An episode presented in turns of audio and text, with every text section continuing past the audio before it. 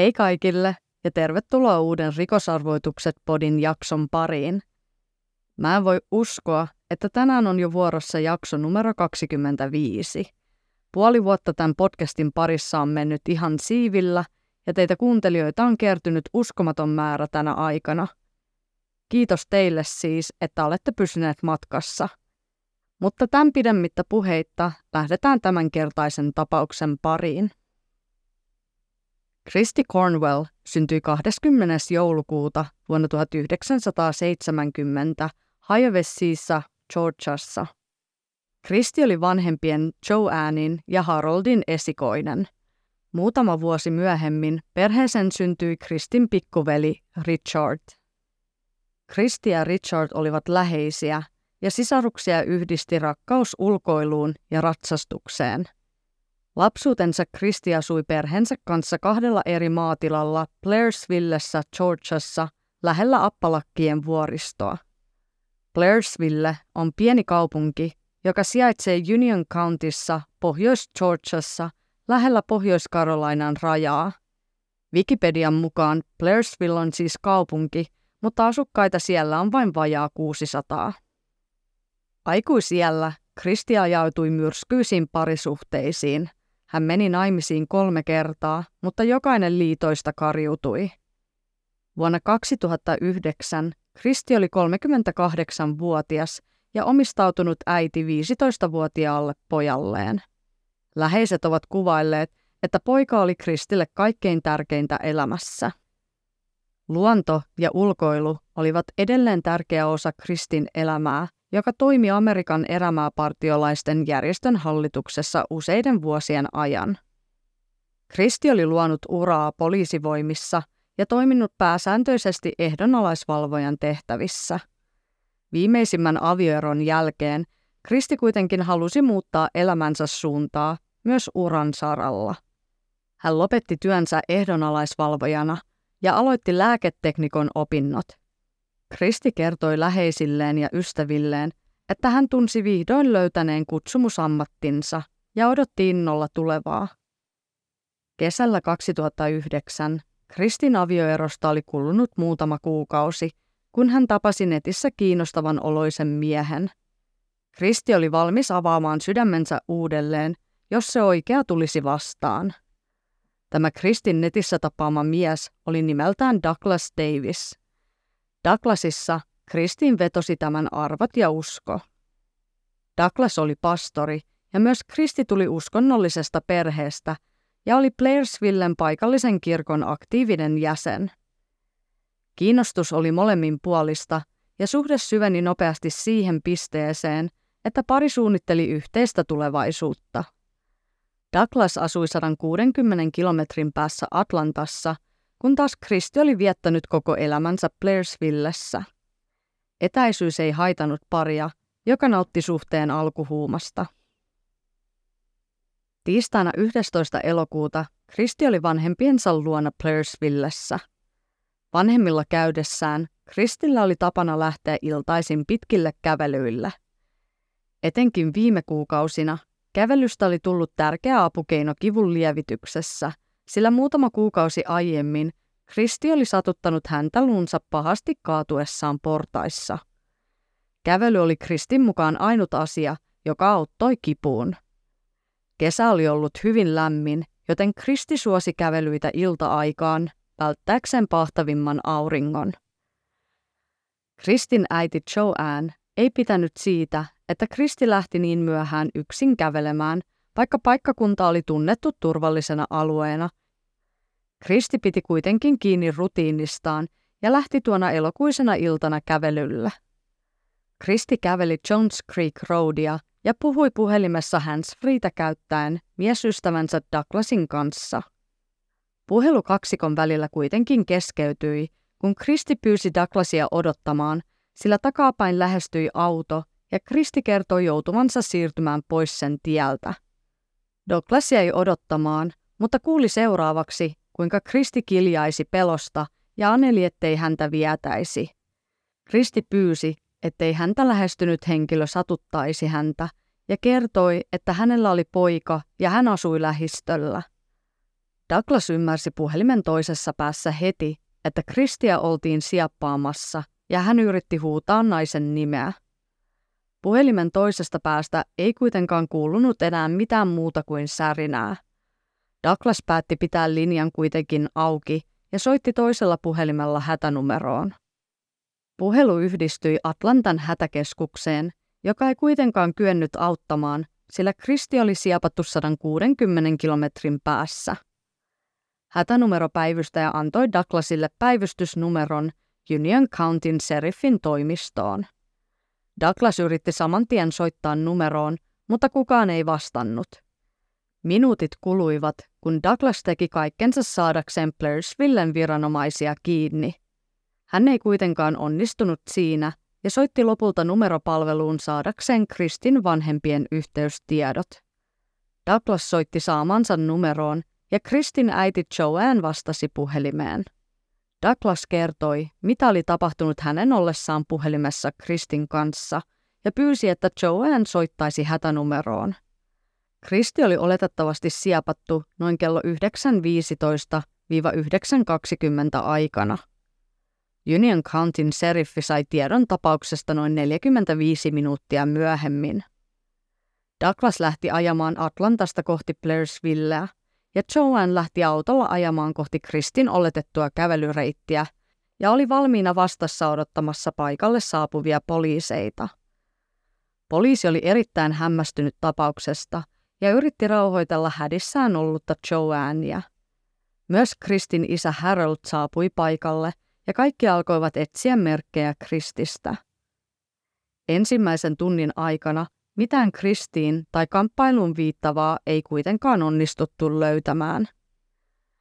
Kristin pikkuveli Richard sai myös kuulla siskonsa katoamisesta, ja hän lähti heti uutisen kuultuaan ajamaan Tennesseeistä Blairsvilleen. Douglas saapui Blairsvilleen ja rukoili Kristin läheisten kanssa. Tämän jälkeen hän suuntasi läheiselle baptistikirkolle, jonne oli pystytetty viranomaisten toimesta komentokeskus. Georgian rikostutkimusvirasto oli tässä kohtaa jo paikalla, sillä he olivat tutkineet erästä toista tapausta alueella. Douglas kertoi kaikki tietonsa Kristin kaappauksesta. Kuulemansa perusteella tutkijat uskoivat Kristin yrittäneen neuvotella kaappaajansa kanssa ja samalla antaa puhelimen toisessa päässä olleelle Douglasille tärkeitä tietoja siitä, mitä oli tapahtumassa. Tutkijat pystyivät vahvistamaan Douglasin kertoman tarinan ja hänet pystyttiin heti sen avulla rajaamaan pois epäiltyjen joukosta. Douglas kuuli komentokeskuksessa, että tutkijat olivat saaneet uutta tietoa, jolla saattaisi olla merkitystä Kristin katoamiseen liittyen. Poliisi oli jututtanut silminnäkijöitä ja he olivat nähneet Kristin kävelemässä tuona iltana. Katoamisen aikaan tiellä oli ajanut myös vaalea sitimaasturi – kun Douglas kuuli tämän, hän muisti tapahtuman neljän päivän takaa. Douglas oli vierailut Kristin luona Blairsvillessä ja pari oli ollut kävelyllä. Heitä oli lähestynyt auto takapäin, joka oli lopulta pysähtynyt noin metrin päähän parista. Erikoisen hidastuksen jälkeen auto kuitenkin kaasutti pois paikalta. Douglasin mukaan tuo auto oli ollut hopean värinen sitimaasturi. Douglas pohti nyt, Olisiko kyseessä voinut olla sama kuski ja auto? Viisi tuntia Kristin katoamisesta Richard saapui Blairsvilleen. Richard suuntasi oletetulle katoamispaikalle taskulampun ja aseen kanssa. Tunteja myöhemmin, aamun jo sarastaessa, Richardin huomio kiinnittyi tummaan esineeseen. Lähemmässä tarkastelussa selvisi, että kyseessä oli varvas sandaali – Richard onnistui pysäyttämään ohjaajavan seriffin auton ja kertoi heille löydöksestään. Varvassandaali oli löytynyt noin puolen kilometrin päässä Kristin vanhempien kotoa. Perhe oli tietoinen, että Kristillä oli ollut jalassaan juuri tuollainen musta varvassandaali. Aluetta alettiin nyt tutkia tarkemmin, ja pian tutkijat löysivät Kristille kuulunutta omaisuutta, kuten toisen varvassandaalin – handsfree-laitteen sekä hänen silmälasinsa. Löydökset saivat perheen ymmärtämään, että jotain pahaa oli todella tapahtunut. Etsinnöistä tuli massiiviset ja avuksi otettiin niin pelastuskoiria kuin helikoptereita. Sukeltajat tutkivat läheisiä järviä ja jokia, mutta mitään ei löydetty. Hieman alle vuorokausi Kristin kidnappauksesta, noin viiden kilometrin päässä Noteli Dam Roadilla nurmikkoaan ajanut paikallinen mies oli löytänyt pihaltaan kännykän. Tutkijat saivat selville, että puhelin tosiaan kuului Kristille. Löydös oli huolestuttava, sillä kyseinen tie johti Georgian naapuriosavaltio Pohjois-Carolinaan. Raja sijaitsi vain kuuden kilometrin päässä puhelimen löytöpaikasta. Tieto huolestutti sekä Kristin perhettä ja poliisia. Sieppaaja oli mahdollisesti vienyt Kristin pois osavaltiosta.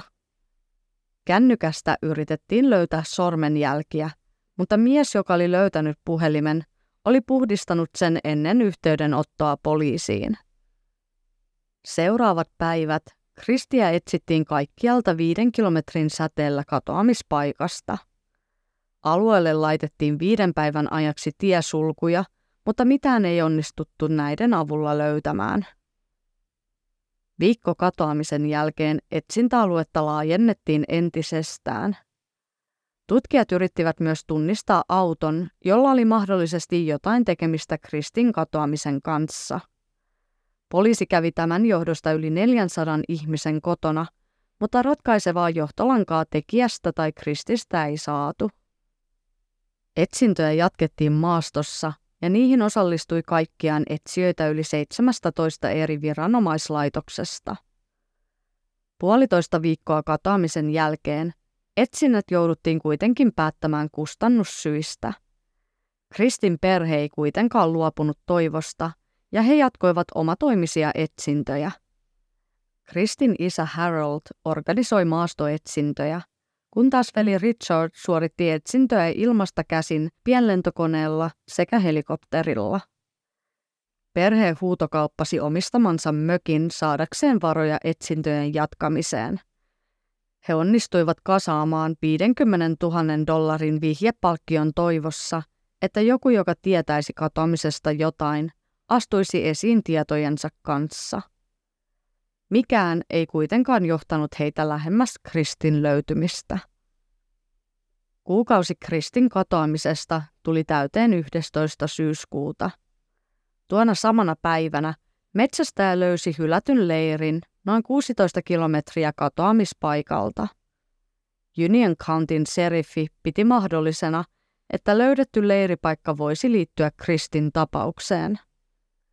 Tutkijat kävivät läpi leirin, mutta se yhdistettiin erääseen toiseen siappaustapaukseen, joka oli päättynyt murhaan.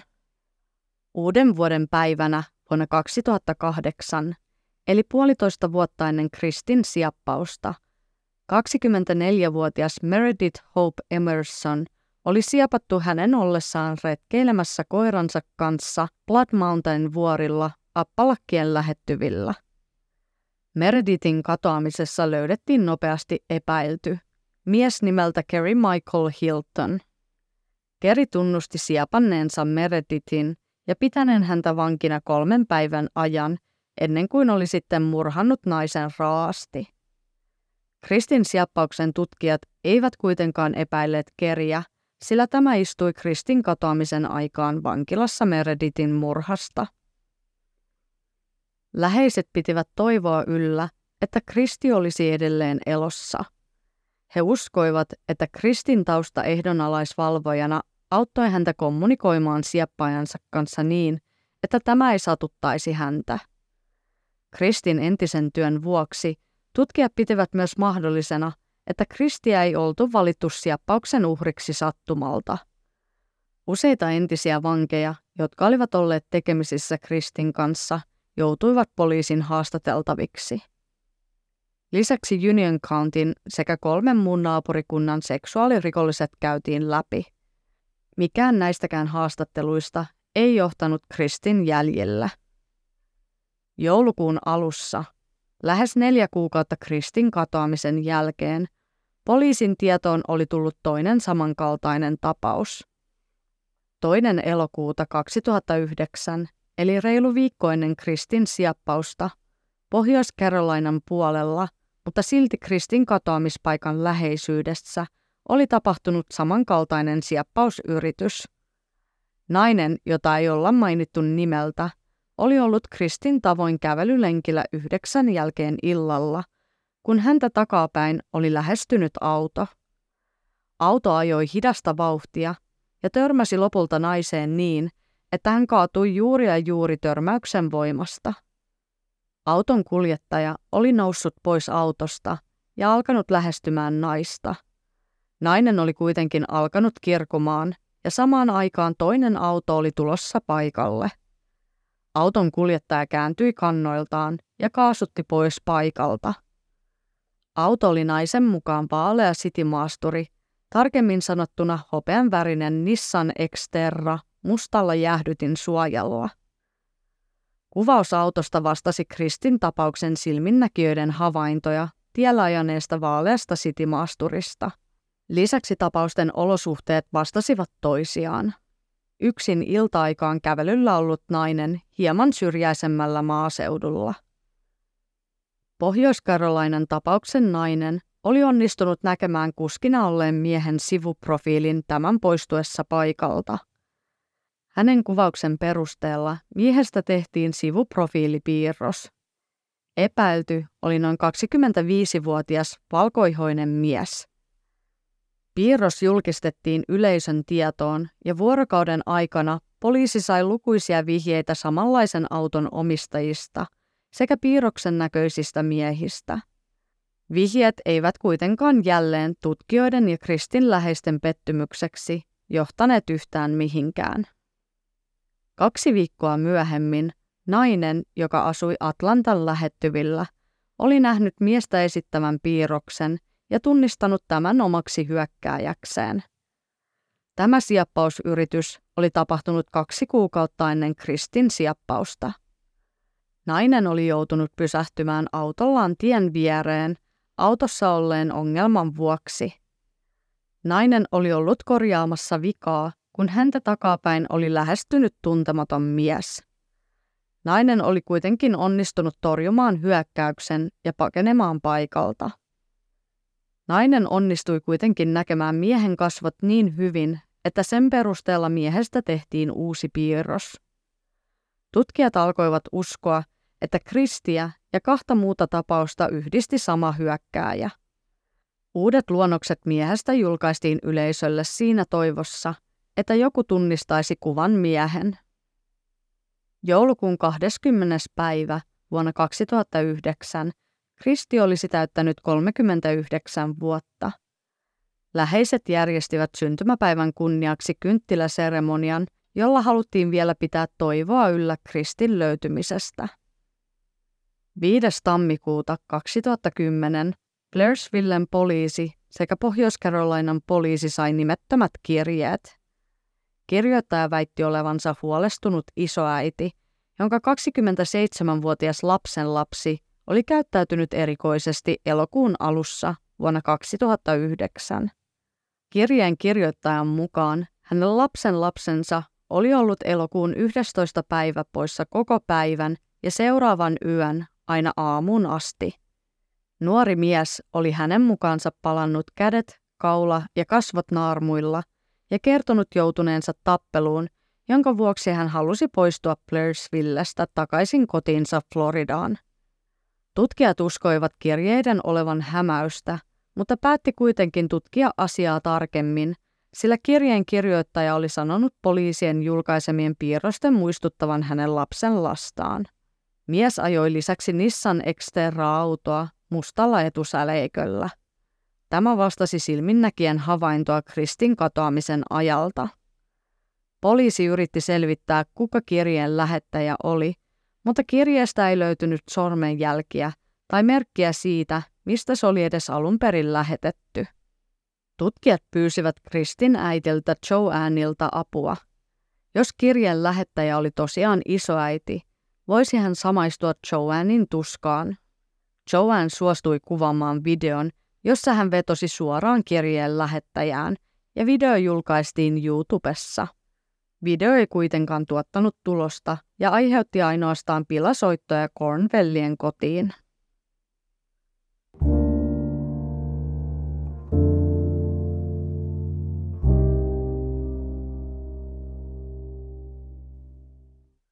Kahdeksas huhtikuuta vuonna 2010 oli kulunut kahdeksan kuukautta Kristin sieppauksesta.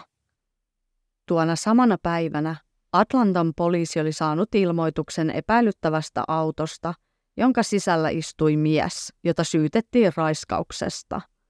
Auto oli musta Nissan Xterra City Maasturi. Atlantan poliisi piiritti autoa ja yritti saada miehen antautumaan. Mies kuitenkin vastusti pidätystä ja kertoi olevansa itse tuhoinen ja täyttäneensä autonsa räjähteillä. Piiritystilanne kesti kolme tuntia, ja kun paikalle saatiin viimein pommiryhmä, oli jo myöhäistä. Mies oli ampunut itsensä auton sisälle. Mies tunnistettiin 42-vuotiaaksi James Scott Carrincheriksi, ja hänet oli etsintä kuulutettu sieppauksesta ja raiskauksesta epäiltynä. Alapaman poliisi kuuli tästä tapauksesta ja yhdisti miehen mahdollisesti heidän tutkimaansa keissiin. Neljää päivää aiemmin kymmenenvuotias tyttö oli yritetty siepata kirkon järjestämän pääsiäismunajahdin aikana tuntemattoman miehen toimesta mustaan Nissan Xterraan. Tyttö oli onnistunut pakenemaan auton kyydistä ja kuljettaja oli paennut saman tien paikalta. Tytön sieppausyritys oli kuitenkin tallentunut kokonaisuudessaan valvontakameraan. Valvontakamerakuvien mies vastasi kovasti James Scott Carringerin kuvausta. Molemmilla oli samankaltaiset vaatteet ja samanlainen auto. Valvontakameran kuva oli kuitenkin sen verta epäselvä, ettei siitä pystynyt täysin tunnistamaan, oliko kyseessä sama mies. Union Countyn poliisi sai nimettömän vihjeen, jonka mukaan Jamesilla olisi ollut tekemistä myös Kristin katoamisen kanssa. Kun tutkijat alkoivat tarkastelemaan asiaa, heille selvisi, että James asui vain 29 kilometrin päässä Kristin vanhempien talolta. Poliisi sai etsintäluvan Jamesin taloon ja autotallista paljastui yllättävä asia. Mustan Exterran lisäksi James omisti kaksi muutakin Citymaastoria, valkoisen ja hopeisen Exterran. Valkoinen Exterra muistutti Kristin tapauksen silminnäkijöiden havaintoa. Pohjois-Karolainassa Exterran törmäyksen kohteeksi joutunut nainen oli taas kuvaillut auton olleen hopean värinen. James omisti molemmat. Hopea Xterraa oli kaiken lisäksi muutettu ulkonään puolesta – Jamesin perheen mukaan mies oli vaihtanut auton mustan jäähdytinsuojan metallisen väriseen hieman Kristin katoamisen jälkeen. Poliisi sai siis tietää, että James oli tosiaan ajanut tuota autoa elokuussa 2009. Elosyyskuun taitteessa James oli päättänyt hetken mielijohteesta lahjoittaa auton poikapuolelleen. Musta jäähdytinsuoja löydettiin Jamesin kodin läheisestä metsiköstä – Tutkijat kuulivat Jamesin läheisiä ja he kertoivat miehellä olleen tapana peitellä asioita ja lähteä usein pois kotoa sammuttaen puhelimensa. James saattoi olla pois kotoa päiväkausia, eivätkä läheiset tienneet, missä hän liikkui. Koska James oli kuollut, oli poliisilla vaikeuksia varmistaa tämän olinpaikka Kristin katoamisen aikaan. James oli jättänyt itsemurhaviestin perheelleen – jossa hän kertoi, että naapuri oli käyttänyt häntä seksuaalisesti hyväksi hänen ollessa vielä lapsi. Viestin muita yksityiskohtia ei ole koskaan paljastettu julkisuuteen. Poliisi on kuitenkin vahvistanut, ettei kirjeessä mainittu mitään Kristiin liittyvää. Marraskuussa 2010 Kristin tapausta käsiteltiin Disappeared eli kadonneet TV-ohjelmassa. Jaksossa Joanne ja Richard kertoivat Kristin tarinan. He pitivät edelleen toivon rippeistä kiinni, että Kristi olisi elossa tuolla jossain. Samaan aikaan poliisit tutkivat edelleen Kristin sieppausta ja todennäköisin epäilty oli James. Vuoden 2010 lopussa poliisi oli saanut etsintäluvan Jamesin puhelutietoihin. Niistä kävi selville, missä Jamesin puhelin oli ollut Kristin katoamisen aikana. Puhelintietojen avulla poliisi pystyi kartoittamaan kahden neliökilometrin alueen, joissa etsintöjä olisi mahdollista suorittaa.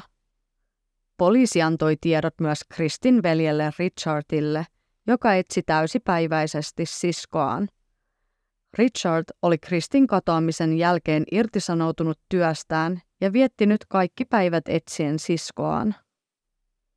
Ensimmäinen tammikuuta vuonna 2011, vuosia neljä kuukautta Kristin sieppauksesta, Richard löysi ihmisen jäänteet osittain haudattuna lehtien alle väkiseltä maaseutualueelta noin 75 metrin päässä Moccasin Creek Roadilta. Jäänteet löytyivät 14,5 kilometrin päässä paikasta, josta Kristi oli kadonnut. Kaksi päivää myöhemmin hammaskarttojen avulla jäänteet tunnistettiin kuuluvan Kristi Cornwellille.